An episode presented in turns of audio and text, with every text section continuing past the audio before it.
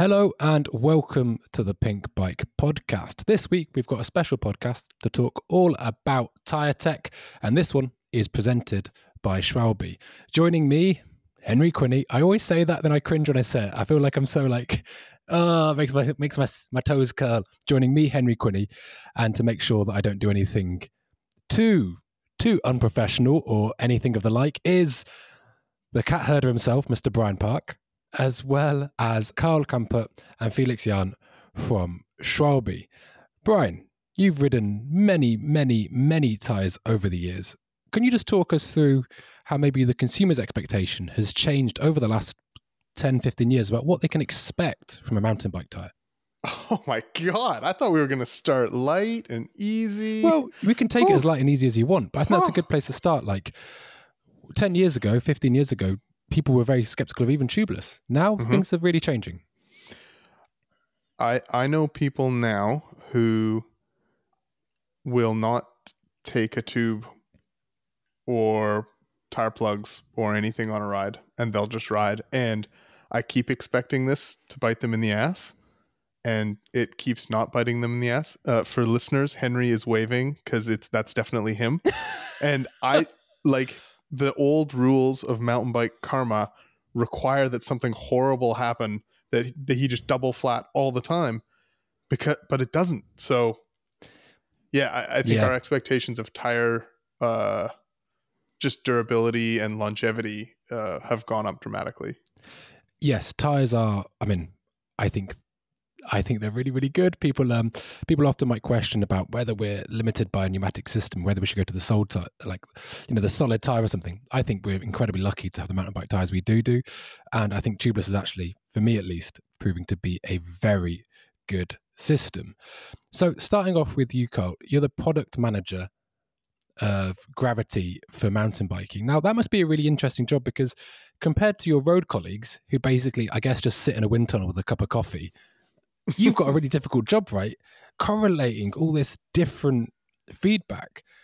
We're going to go into it and talk about the development of the Tackychan, which I'm really interested to talk about. But largely, could you just talk about your role and what it is you do at Schwalbe? So, my name is Kai Kemper, and I'm product manager and developer for MTB tires at Schwalbe. And mainly my role is to develop and create our range of mountain bike tires, which involves listening to all kinds of mountain bikers, be it like the average rider, weekend warrior, or World Cup athlete like Emery Piron. So that's the most part of my job. So I'd say 20% of my time is World Cup developments, and the other 80% is either visiting customers, being on events, listening to riders, obviously spending a lot of time in the office, but also spending a lot of time on the bike. When you say customers, do you mean like OEM people you supply, or bike shops, or what does that mean? So I think at Schwalbe, the role of a product manager is set fairly wide. So we are not just developing products, but also are responsible for a part of the marketing of the product, which could include visiting customers, doing like technical sales, actually. So that's also part of our job. Yes. Could be so OEMs, like whatever. Full product line management then. Exactly. And we're also joined by Felix, who is head of corporate social responsibility. Now, Felix, something that we just kind of spoke about in the preamble to this podcast is actually how Schwalbe is very much still a family company. And I believe that you're kind of part of the Schwalbe family. So can you settle it once and for all? Am I saying Schwalbe wrong? How do I say it? Where did the name come from? And what is the correct way to pronounce? Is it Schwabble? Schwably? Schwabble? Help me. It is whatever you want it to be, I guess. I would call it Schwalbe. If you want to call it Schwalbe, then, be my guest. What's the worst pronunciation of Schwalbe you've ever heard? Schwablo is what I... Schwablo. Nice. That sounds like a cartoon character from the 80s, like a crime-fighting cat or something. I am sorry, but I am 100% calling them Schwablos now. That's great. You should make a tie called the Schwablo Escobar. That one goes right on the list. Felix, head of corporate social responsibility, that sounds like quite a far-ranging remit for one job. Could you explain briefly what your job looks like within the company? Yeah, it is a very wide field, and I'm lucky enough to have a team of 4 guys, basically 3 scientists, 2 business managers, if you like, and we cover everything from the material side, so material science, chemical assessments, all the way to compliance, due diligence, supply chain transparency, measuring greenhouse gas emissions, CSR reporting. I'm probably forgetting a couple of things, but as you can imagine, it's a really wide field. Oh, recycling. So we try and do all of these things all at once. We're really lucky that we're basically sitting right next to our product managers. So there's a really collaborative atmosphere, if you like. How many spreadsheets between the two of you do you think you guys have open at any one given time? All I'm saying is my laptop is pretty slow. So as we go into talk about the Taki-chan, which is sort of the new release. Now, for those of you that don't know, it's definitely worth...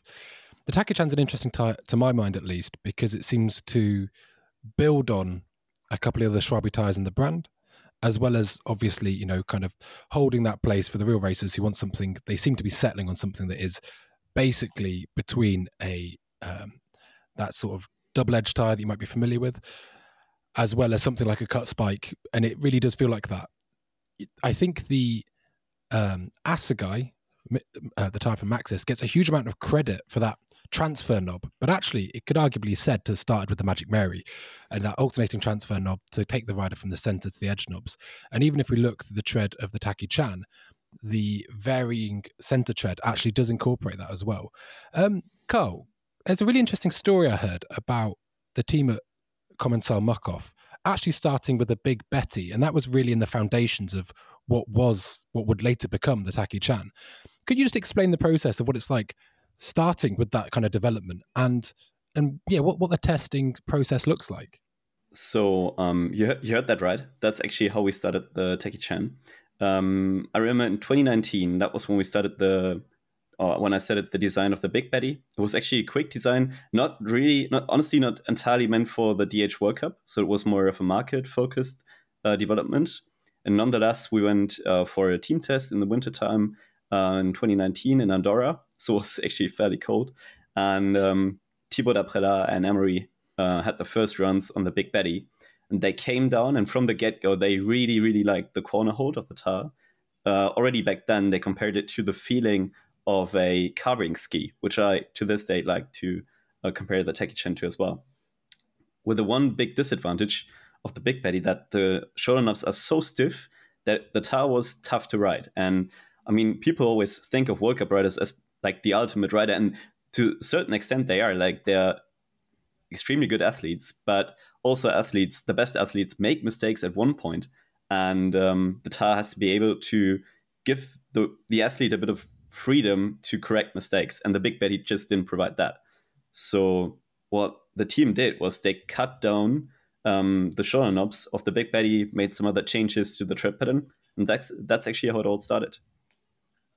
And when we're talking about these World Cup races, it's a funny thing, because obviously they want to get to the next level, they want their best results ever, but also they oftentimes want to stick with products they trust and they know work. Mm-hmm. I think it can be a difficult balance. What would you say has been your experience of developing tires with these professional athletes? And is there any resistance or reluctance to try what could be the next big thing? From my experience, this is absolutely dependent on the rider. So there are some riders out there that I would call early adopters. So whatever you give them that is just new and different, they'll like it from the get-go. They will feel comfortable on it. There's some riders out there that just feel well on everything right from the beginning. However, there surely are such riders that you just described that need some convincing work to get going on a new trap pattern. So that's actually what we've seen this year in the World Cup. So for most of our riders, it was the first year on the Taki Chain, and despite some extensive off-season tests last year, there was still some process of getting used to the new trap pattern. But it's interesting as well, because I think that the way that the conversation spreads around the pits at World Cups is oftentimes, I don't know, like people, they kind of want the group to have a referendum whether this product is good enough to race or ride. And then that gives them confidence. I think that, like you said, it's very individual. But I think also sometimes it's like you said, even the best riders make mistakes and they're very much human. And having this sort of ideological investment in any part or bike product or whatever is actually really important, because they're going out literally risking life and limb. I've got a free marketing idea for all tire manufacturers listening, but seriously, I don't know why it hasn't been done. Or maybe it has and we just don't know. But the brand that signs a couple of top level riders doesn't announce it, and then they like run their tires Sharpied out for half a season. For sure, that buzz becomes a thing that people spot. Like that's the move. Maybe it has been done. Who knows? Yes. Breaking stories over here. And how do, because I've worked for teams before that were sponsored by a different brand, and there'd basically be a clause in the contract that said, whilst we're developing the brand that we're sponsored by, we have freedom of choice to run X, Y, Z.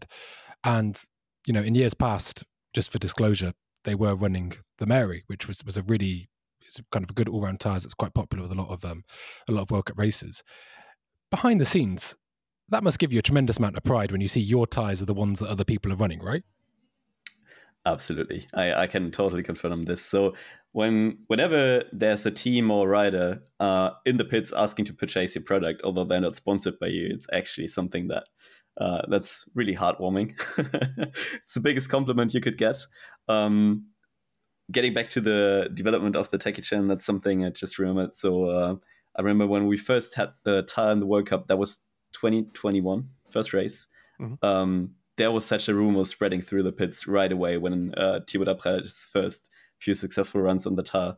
That's just something that's so special about the World Cup. Everyone's talking and figuring out what product's good and whatnot. And right after that, we got the first request for this tire, which we obviously couldn't fulfill.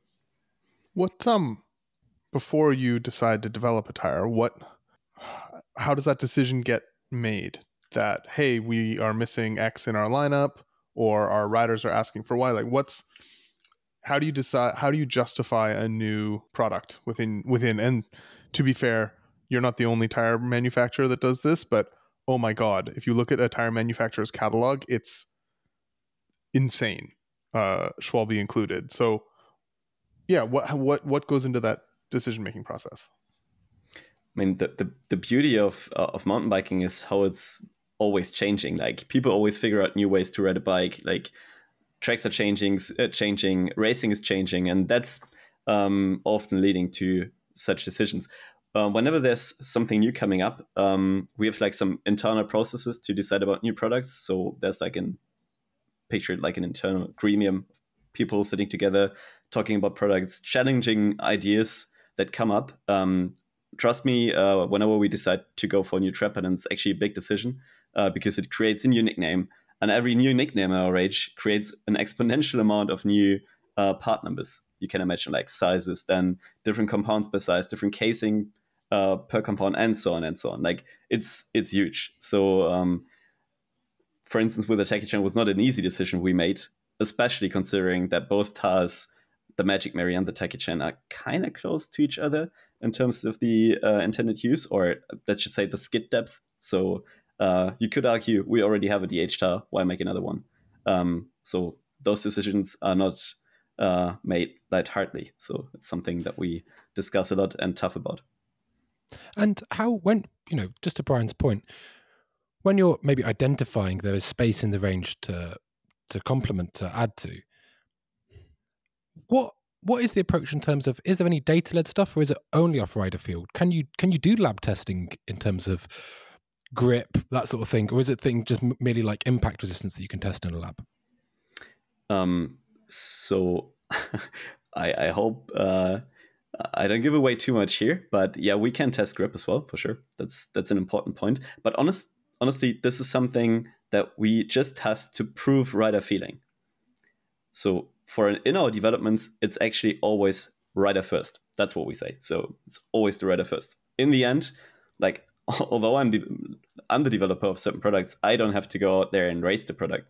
That's going to be Emery or Thibaut or whoever. So those are the guys that need to be fast on the tar. So honestly, everything we do is backed up first and foremost by lap times, race results, and then we go down to the lab tests.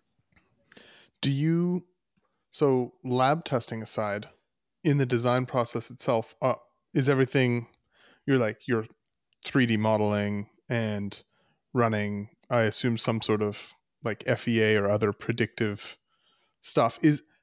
How good is the correlation there? Can you say scan a competitor tire, run some simulations and go like, oh, that's good or oh, that's shit when it comes to tread pattern? Or are there just too many variables still?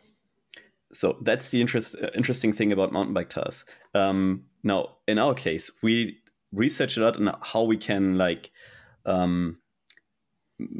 do more calculations on design improvements of mountain bike tires. I once read an interesting comment on Pinkbike, actually, from a guy that said, so if there are so many mountain bike tire manufacturers out there developing new tires, ultimately, everyone should come to the same conclusion, to the same design, because this is the ultimate tire design, which didn't happen to this day. Like, there are some designs that are similar, maybe some similarities in geometry and so on. But if you look at Schwalbe tire, it looks significantly different than most other tires. So, and this is where it's interesting. So I would say the calculation of tread patterns, FEA analysis, whatever, is actually so hard. Like, tires are so unpredictable that it's not really possible to do so, which then means, again, the rider is the most important point in the whole, most important component in the whole development process. Interesting. Yeah, I guess. I love the thought of you equipping some, 55-year-old IT specialist commuter pro with the latest set of marathons, just like go ride him till they're dead, and he's there in cycle paths giving you feedback. But that's an interesting point that Brian raised, though. I mean, I think that with our listeners and our audience, tire tech is something they are deeply invested in. Maybe because there is that sort of it's a dark secret art. Source with it's it. A mystery. It's a dark art. Like, you don't quite know what's going to work, and even you can get a really good, as we know, you can get really good, tire geometry, the tire, the pattern, but then with the wrong compound or the wrong casing, and there are so many different configurations. I've noticed in recent years, Schwalbe have tried to really streamline, but it feels like going to the sort of the colored and the super gravity casing, et cetera, and the super trail.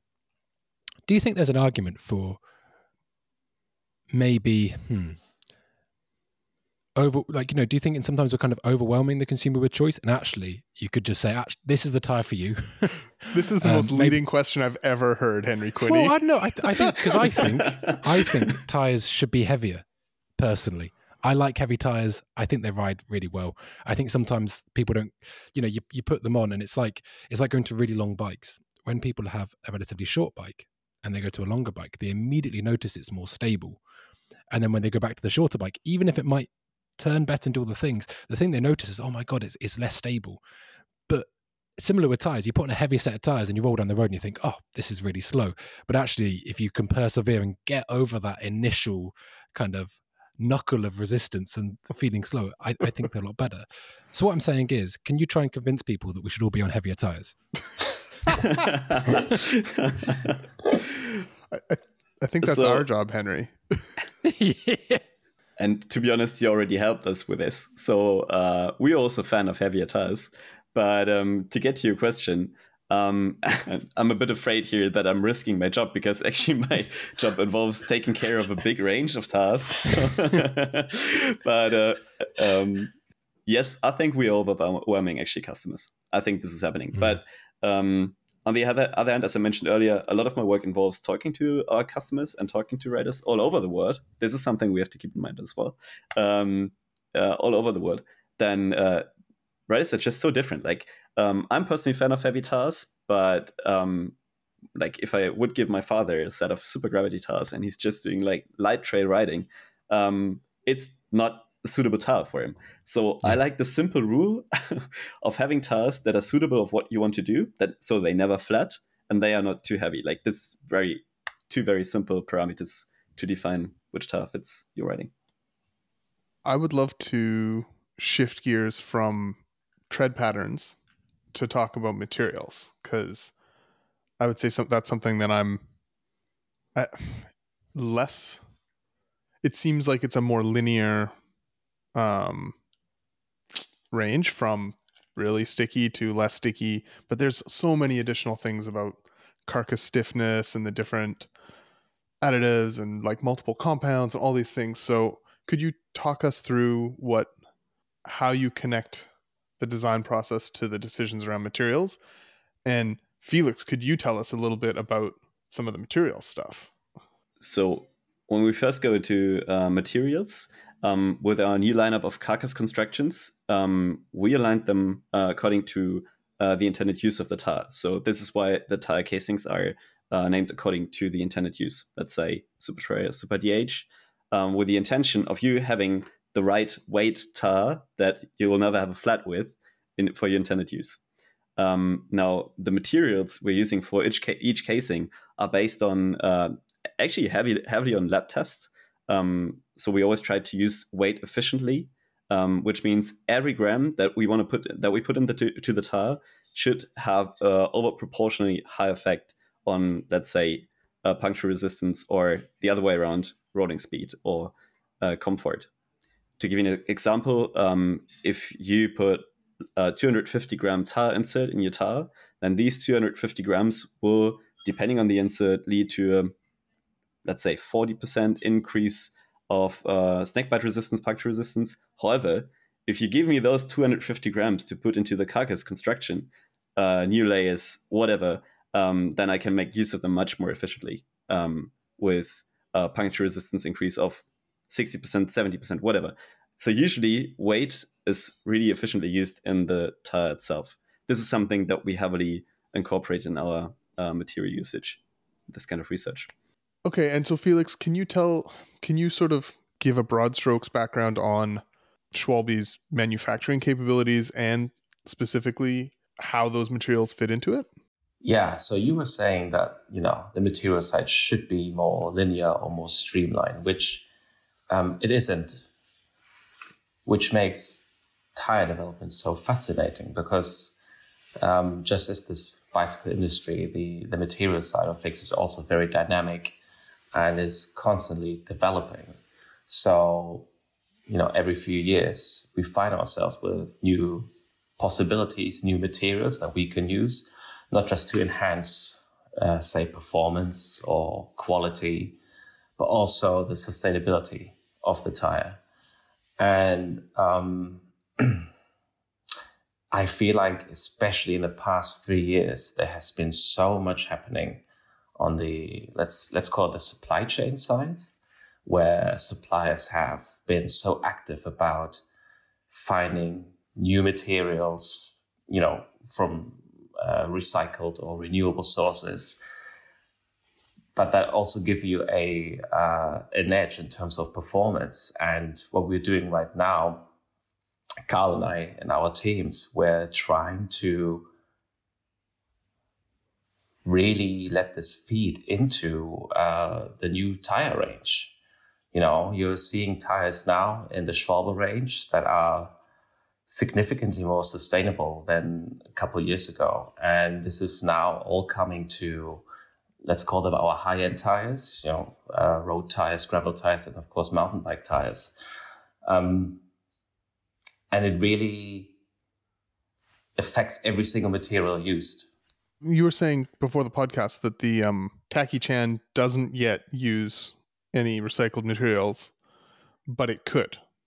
Yes, and it will be within the next 12 months, which is very exciting. And the Taki Chan won't be the only tire in our mountain bike range using this.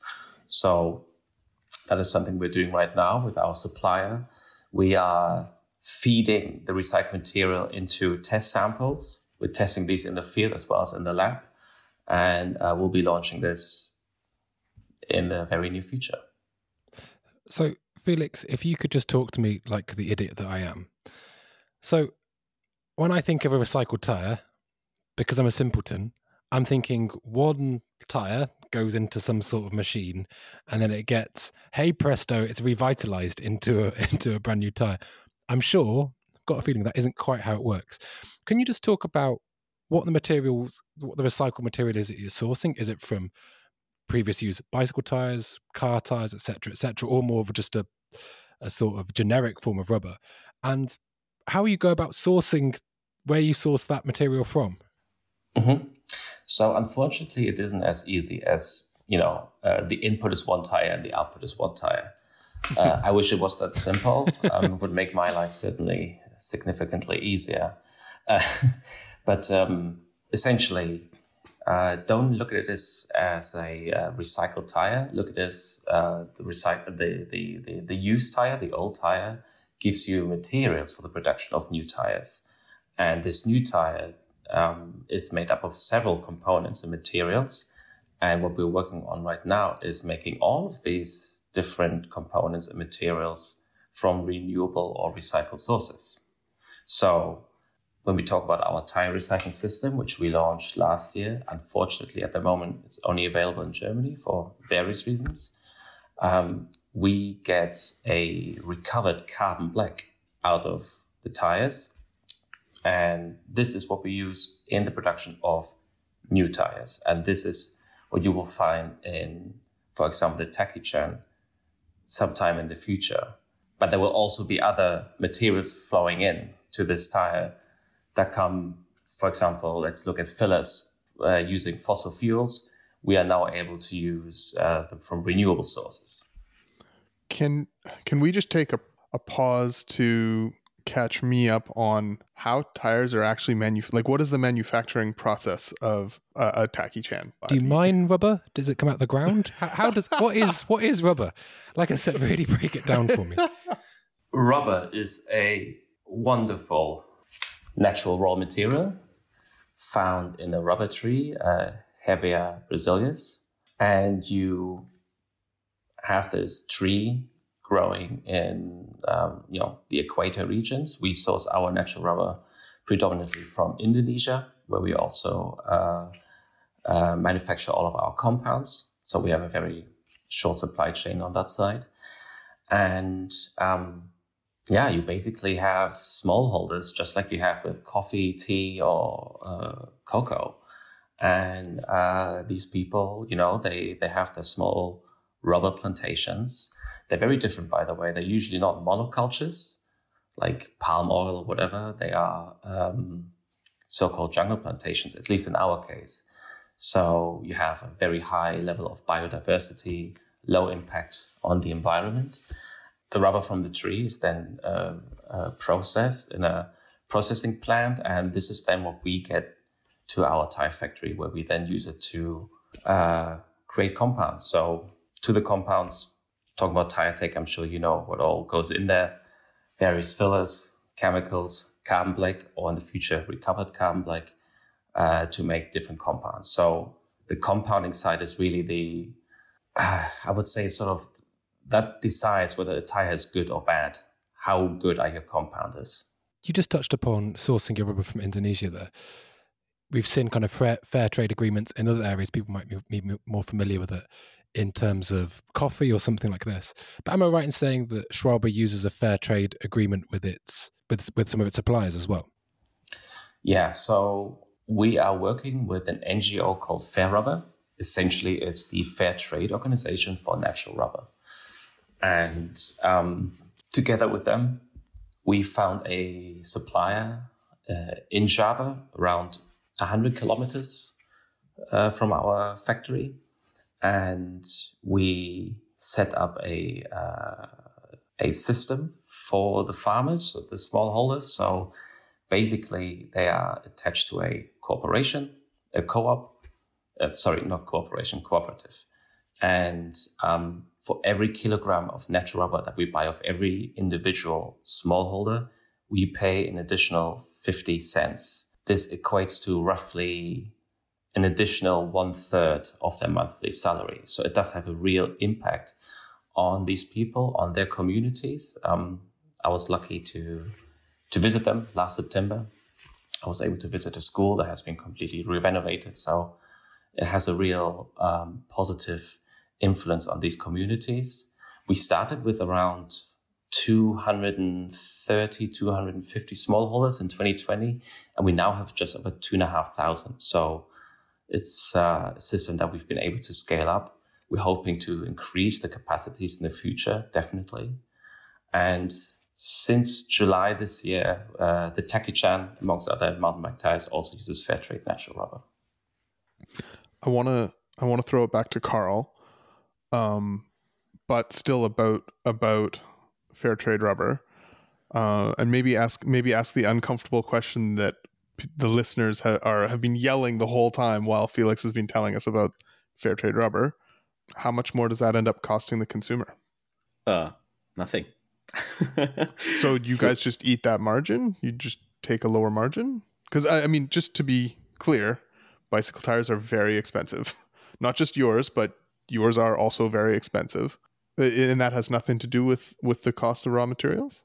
So the price of bicycle tires, I mean, this is an old discussion that I've had how many times with commentators, but it is the old question of why your bicycle tires cost as much, if not more, than your car tires. And first and foremost, there's surely scale of production that plays into this, but also it should be considered that you can't compare, that people are usually comparing apples. What's the right saying for it? Apples to apples? No. Apples to apples, yep. Yeah. Like your regular car tire is the equivalent of our low-end or best mid-range empty tire, whereas our high-end tires are more comparable to track tires. And on top of that, most of the production costs is also the time intensity, especially for in production, especially for MTB tires. People underestimate how much handwork and craftsmanship actually goes into these tires. So it's not just like, hey, this tire weighs, a car tire is big and heavy, has lots of raw materials, whereas a bike tire is small and light and uses less raw materials, therefore it should be less expensive. Yes, it's all the processes in between. That would be too simple to look at it that way, just by the amount of material. Us all oversimplifying things? Why I never. How much does a track tire cost on a car? I genuinely have no idea. I think a Michelin Pilot Sport Cup is like, depending on the size, obviously, but I think for my car, it would be 250, 300 per tire, something like that. Yeah. Euros. Yeah, sorry. Yeah, okay. No. So. And with these supply chains, obviously they were put under tremendous strain during the COVID bike boom. What do you think the long-lasting effects of that will be in terms of, because I imagined these people could, being in such demand, could ask for maybe a fairer price. They could maybe, especially in factories and things like this, that they sort of, it maybe change the power dynamic a bit.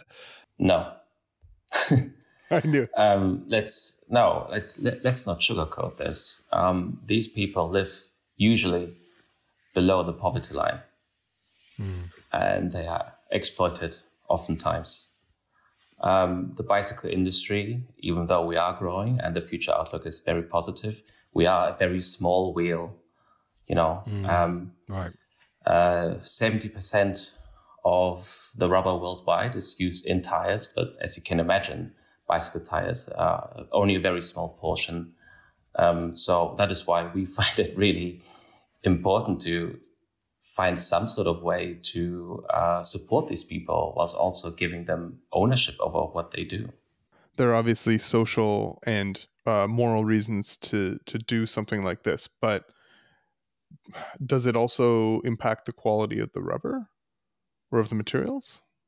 Are we going to see like mountain bike hipsters start looking for single origin shade grown at a specific altitude rubber on their tires? Is that as a coffee geek, I would love that, but I don't see that happening anytime soon. Okay. No, it doesn't affect the quality of the product, but it affects, you know, the likelihood of these people and their livelihood. It sounds like, just to go back to what you said about the way the industry functions, the rubber industry at large, not just within cycling, it sounds like there's the implication that maybe there isn't enough done to look after, you know, that initial part of the supply chain. Within your role within Schwalbe as kind of head of social responsibility, how long has that role existed, and was that in response, or, you know, into kind of how the rubber industry works? And what do you think are some other things that you'd like to see in the wider industry to improve the livelihood of these people, to make it fairer for everyone? So as a family-owned business, we've always been, like so many other family business, you know, been always deeply rooted in supporting communities, especially our local community. And then we started looking into product sustainability around 2015. But the role of corporate social responsibility was officially given to me in 2021. And that definitely came in response to, you know, the whole issue just got such a dynamic during Corona that we felt now's the time to create this position. I was initially in product management, not for the mountain bike segment, for the city and urban segment. So I was already looking into your product sustainability, but also I was one of the people that helped get fair rubber off the ground at Schwalbe. And currently what we do is a good start. And I hope that it could be a blueprint for especially other tire makers to look at the people in the beginning of the supply chain, and maybe even, you know, this could be a way of cooperating, in my opinion.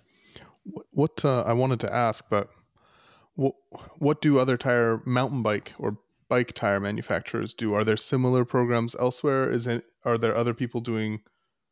As an industry, are we doing a good job or a bad job? You mean as a tire industry or as a bike industry? Is the bike tire industry, are there other similar initiatives elsewhere, or is this one pretty unique? There is no other initiative known to me that looks into the social aspect of the rubber supply chain, which in my opinion is arguably the most important aspect to look at. I think... I don't want to talk for other tire makers, but I think we all are better, if you like, than 5 years ago, but we all still need to improve very much. When you talk about having a new, fully recycled version of the Taki Chan, do you think that your race team will be able to tell the difference?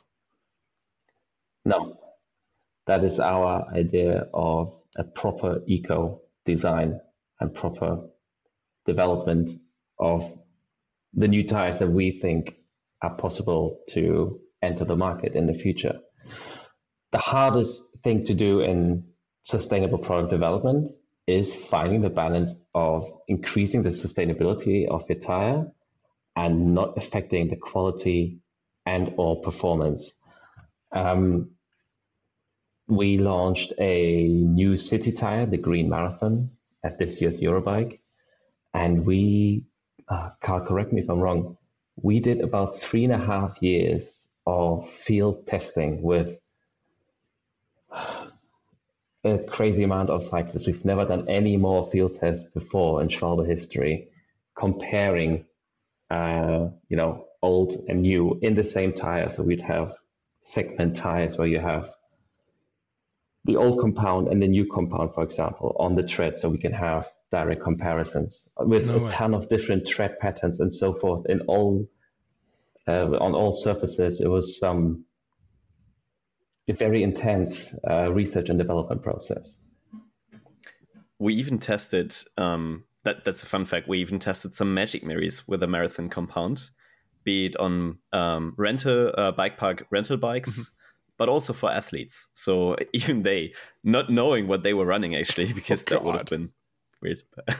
They were unknowingly, they were riding the new marathon compound. Wow. So that's a much harder compound, obviously, as a city tire. Honestly, it's performing really well. So I was riding those tires myself. I was pretty blown away by how good this compound still works. I mean, that was part of the development process as well.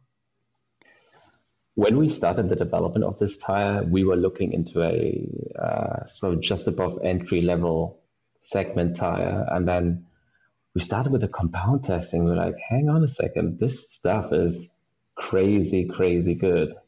And it can totally rival the durability of a marathon city tire. So let's go with this. And yeah. So have you already started doing with what will become the Taki Chan recycled compound? Have you guys already had the team on those? Not that they knew, but maybe there was already a World Cup one in it. No, just kidding. Not yet, honestly. So I don't know what to believe anymore. Felix doesn't even know. So no, just kidding. Yeah, like, did he know? No, that would be actually our dream. So having a World Cup one on a Taki Chan with recycled material is certainly our goal. And honestly, I think it's going to happen. Maybe even next year. Already next year. Super cool. Now, Felix, something we were speaking about off camera, and I think it's really important to talk about. And maybe it's a bit salacious, but with this fair trade agreement, can you just to paraphrase what you said is that this fair trade agreement does affect your margins. What you said I thought was really insightful. So what I was saying is that of course it affects our margins because it's a ton of money that has to come from somewhere. And we didn't want to make sustainability a buying decision. You know, it shouldn't be a luxury. And as you were saying earlier, our products are not exactly cheap. And if we, you know, I don't want a situation where you have a customer and they say, well, I'm not going to buy this tire, this fair trade tire, because it's more expensive. But at the end of the day, you know, if we pay 50 cents per kilogram extra, and you know the weight of our tires, you can imagine that a lot of this stuff ends up in the tire, and of course it affects the margins. But we are a family-owned business. Maybe we have, if you like, the luxury of saying, well, you know, we're not publicly listed. We don't have to adhere to any investors. We believe in this stuff, and this is what we're going to do. To add to this, you know, you just asked me of how we define materials when it comes to the product, and I explained that we talk to our consumers, look at our target group. And as Felix just said, like, we didn't want to make our sustainable products kind of like a target group product, but instead it's our own vision of creating better bicycle tires, which is where we made it kind of the standard or the future standard. So you don't just have like a granola Birkenstock wearing persona that you're trying to get market share in that group. No, not yet. Anyway, I just wanted to add for transparency. So we're not using 100% fair trade natural rubber just yet because we don't have the capacities. Right? We set up this supply chain 3 years ago. We've made really good progress, as I was saying, going from 250 smallholders to 2,500. But we're still not close to reaching 100%. But this is a target that we set ourselves for the future. If we take a really cynical point of view, that people might say, right, so this is surely, you know, it does cost more for the raw materials. That does then eat into, you know, brands' margins, et cetera, et cetera. But is that not just a marketing ploy? I think that's what the most cynical people would say. And what would your response be to that? I've heard similar things about our recycling system. Oh, it's just a marketing ploy. Well, if that was the truth, then what should be my response? I mean, we have made the decision to improve wherever we can. We have found several ways. Some of them is the tire recycling system. The other one is finding ways to establish fair trade natural rubber. We simply believe that we must make the bicycle as responsible as possible. And it's not an option for us to be sustainable. It's a duty. Maybe that sounds super cliche, but that is Would it be the same as saying, oh, yeah, you're only nice to your friends so they enjoy hanging out with you? Wild. To add to the point, as Felix mentioned earlier, for instance, the Techie-chan was initially not planned to receive the fair trade rubber just because of availability. So, in fact, when we found out that our supply situation changed a little bit and we were able to add it to the program, we already did it in the background without talking about it for literally a month. So, for us, it would be fault to not talk about it, for sure. But on the other hand, steps in the background are being taken that no one even knows about, already incorporated in the product development and so on. That, let's be real, costs us money, but we can't talk about it, and we don't talk about it. So no, I would definitely not say this is a marketing thing. Sorry, I just want to say one last thing to that too. Consumers have a really good reason to question any type of green claim. There's a lot of, I don't know if I'm allowed to swear. You didn't. Yeah, you can swear. Yeah. There's a lot of bullshit going on. And it is seriously frustrating that a lot of companies, most of them outside the cycling industry, by the way, are taking just advantage of the, I don't want to say ignorance, but just not, the unknowing of your average consumer. And therefore, I think it's actually very good when you have people, especially in our bicycle community, questioning what we do. And it is necessary because that usually means that companies try and do better. That is why, or that is one of the reasons why we also want to create transparency by, for example, publishing a CSR report.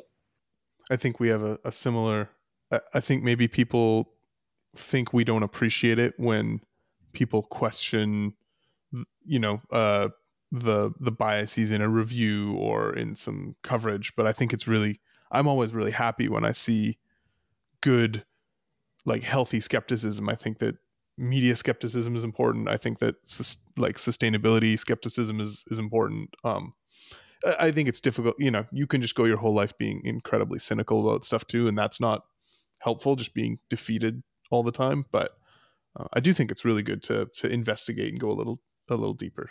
And to be honest, I feel quite, I suppose I'm probably quite naive in this, because with the COVID boom and the increased demand, I'd kind of maybe hoped that it made it better for the suppliers and the factories, because maybe they could pick and choose. But probably, like I said, that was naive of me. Do you see the sustainability and the social responsibility, in some ways, do they ever come into conflict with one another? Because is there something that is more sustainable but less socially responsible, and vice versa? So, just for context for you, the main problem in the rubber supply chain is simply that the price of rubber is too low, and has been for a long time. That is the core of the problem. And as you can imagine, there are many companies that are not very interested in having higher prices in their raw material sourcing.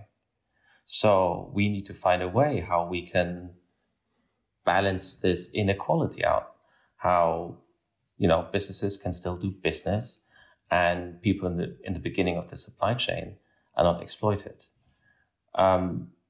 This happens, unfortunately, in many, many raw materials, like I was saying before, coffee and so forth. And unfortunately, rubber is also one of them. Sorry, I forgot the second part of the question, Henry, sorry. Does the sustainability and the social responsibility ever come into conflict with one another? Yes, but I don't see a conflict in the rubber supply chain. I think what we see with our Fair Rubber project is that the sustainability aspect actually has a huge positive impact on the community or the communities that are engaging in the project. For full clarity, there's actually this CSR report, which is it's probably a bit more than bedtime reading. Hey, Felix, it's quite a long report. Can you just explain the process of what you wanted to achieve by releasing this CSR report? Yeah, as an industry, we all need to become more transparent about what we do, behind the scenes, if you like. And that is what our CSR report is trying to do. It is, as I was saying earlier, it's 100 pages or so. It took us a long time, again, to write it and get it all together. And it is supposed to,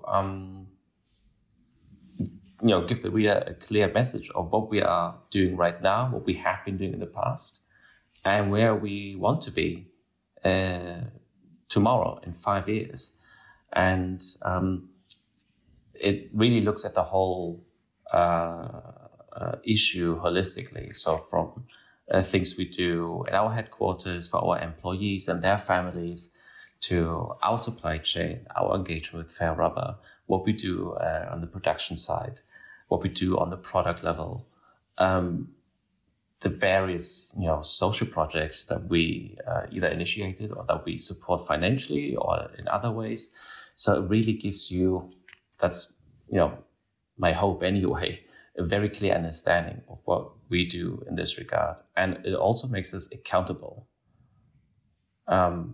Showing, if we miss a target, then that is something that we will report in the next CSR report and so forth. And you do them? You'll be doing them yearly now, or? Yeah. So this is our second CSR report. Always looking basically at the last year, if you like, just like a financial report. So it is very detailed. We are using the GRI standard, which is a very renowned international standard for sustainability reporting, so that you can, basically take our report and compare to the CSR or sustainability report of other companies within or outside of the cycling industry. That is sort of what we try to do to have the highest standard possible in reporting. I think it's interesting because at least when you ride a tire, you see it wear and you understand how it's consumable in nature. But it's a funny thought. We've all probably ridden so many mountain bikes and you sell them on or they, X, Y, Z. I sometimes I think, I wonder where that carbon giant trance was that I rode in 2016. I wonder if it's still out there. I wonder if it's being ridden. And of course, all its constituent parts, all the complexities in the suspension and the forks and the handlebars. And I wonder where all these bikes end up.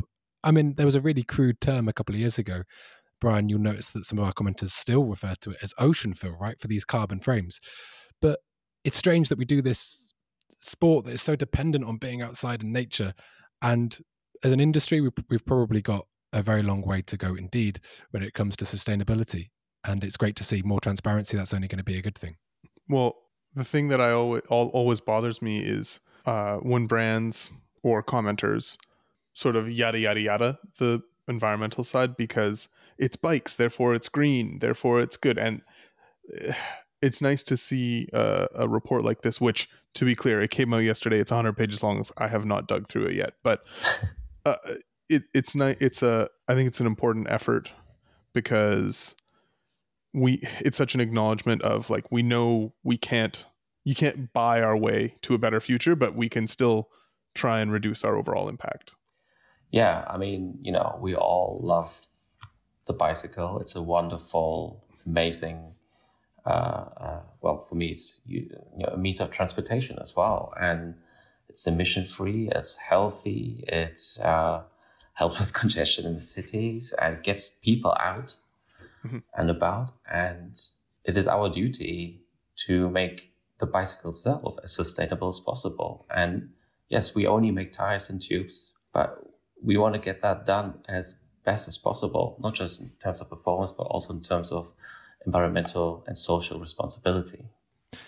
Excellent. Well, we're going to leave a link to that CSR report in this article. Should you want to do a bit of light reading, you can print it out, leave it on the coffee table to waft through. And I just want to thank you both for your time today, both in terms of the Taki Chan development, as well as going on about how we could potentially add a bit of transparency and accountability or a bit more to the bicycle industry. Thank you very much for being on the Pink Bike Podcast, and we'll catch you next time.